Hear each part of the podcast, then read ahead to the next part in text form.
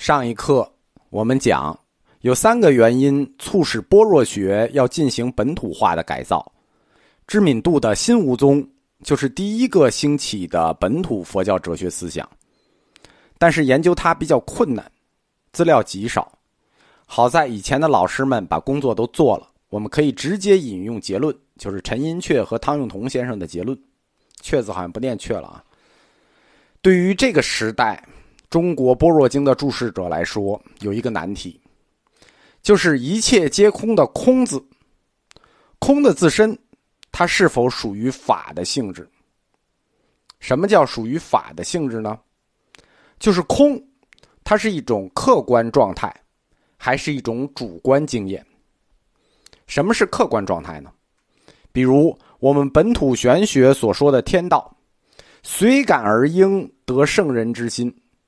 你看是看不见，但是它是客观存在的，天道是客观存在的，只是超越于我们认识之外的一种存在。那什么是主观经验呢？就是我们个人认知和感知可以体验的问题。我们后来的这些学者实际是没有资格批评先贤的，因为时代不一样了。恩格斯不是说一个时代的认识必然局限于这个时代。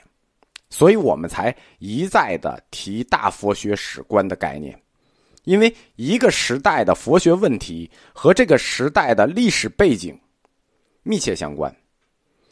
东晋时代的佛学先驱们受限于他们的资料以及文化视角，实际没有办法完全去理解般若学派的核心。对于空，就这个概念的理解。这种不是主观就是客观，不是外在就是内在，这叫什么？这叫二元论。这种二元论的差别性理论，恰恰是佛教般若学所要破除的。就是我们理解的，恰恰是般若学要破除的。我们理解的般若，正是般若学要摒弃的，就不存在这么一种对应，就是不是内在就是外在，不是主观就是客观，没有这种对应。空是否属于法这个问题，他没有答案。为什么？因为问题的本身就是错的。空与法的主客观之间就不存在这种二元对应关系。知敏度，他按五蕴展开分析，就是色、声、香味、触、法。他把色看作物质，是存在于客观世界的实体。把空看作玄学的圣人之心，把般若学提出来的远离所有的意识与执着，看作是一种无。知敏度的这种看法呢，我们今天看见很混乱，因为它是一种玄学与佛学的混合看法。整合起来说，就是圣人以空的内在与世界的色接触时，保持着这种远离所有意识与执着的无。理解了吧？圣人的内在是空的，世界的色是有的，感应如何感应？就是通过远离意识与执着的一种状态，叫无，保持这样空色无就连接起来了。知敏度的学说叫做心无意，也叫心无宗。那每一个宗它都叫意啊，就是立本无意叫本无宗，立心无意叫心无宗。他认为的这个心无。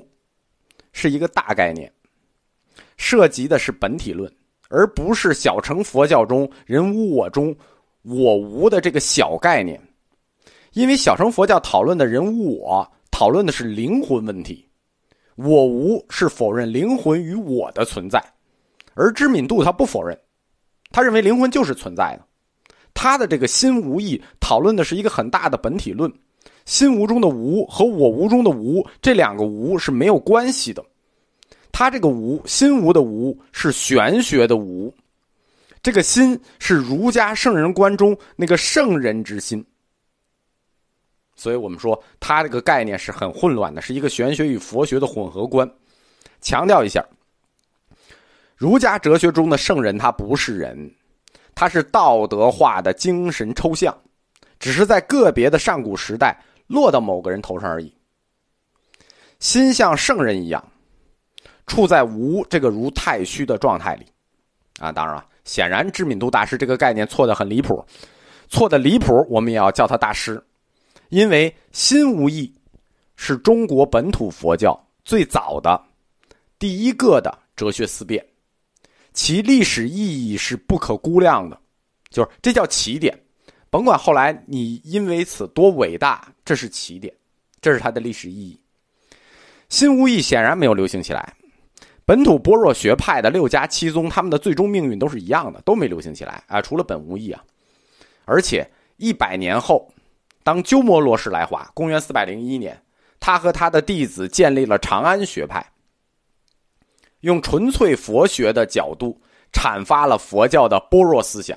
那就是正宗的佛家般若，就把中国的这种玄学般若六家七宗全部扫进了历史的垃圾堆。哎，也不能这么说，应该是扫进了历史的角落。东晋初期，活跃在都城建康的僧人，除了知敏度，另一个很有名的就是大将军王敦的弟弟竺道潜，因为王氏和于氏两族的。斗争，后期竺道潜就他第一个就跑了，他就退到了浙江的单山地区。善山后来就是中国南方佛教另一个重要的中心，实际就是会稽、会稽郡、会稽地区。四明山啊、天台山啊、盘山啊都在那儿。除此之外，都城还有一些外国僧人，比如竺法义、康法畅。呃，康道渊，这都是康居的，叫姓康，都是康居人。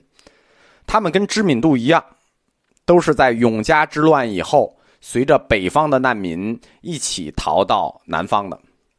其中不得不提的一个人，很重要的一个人，叫做博施离密罗，这个外国人。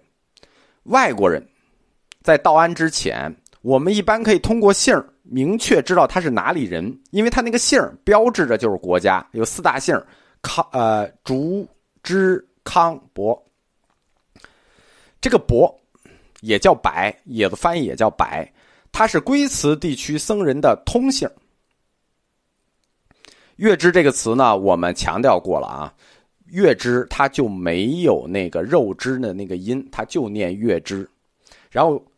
龟兹这个词，我们也要强调一下，因为现在大家都念秋词，现在标准音也念秋词，但是我们要强调一下，龟兹这个词在这个时候就念龟兹，它也一直念龟兹，秋词是唐朝以后的事情。龟兹是一个西域古国，在今天的新疆库车一带，这个地方的地名就叫枯兹，龟兹不叫枯兹，龟兹。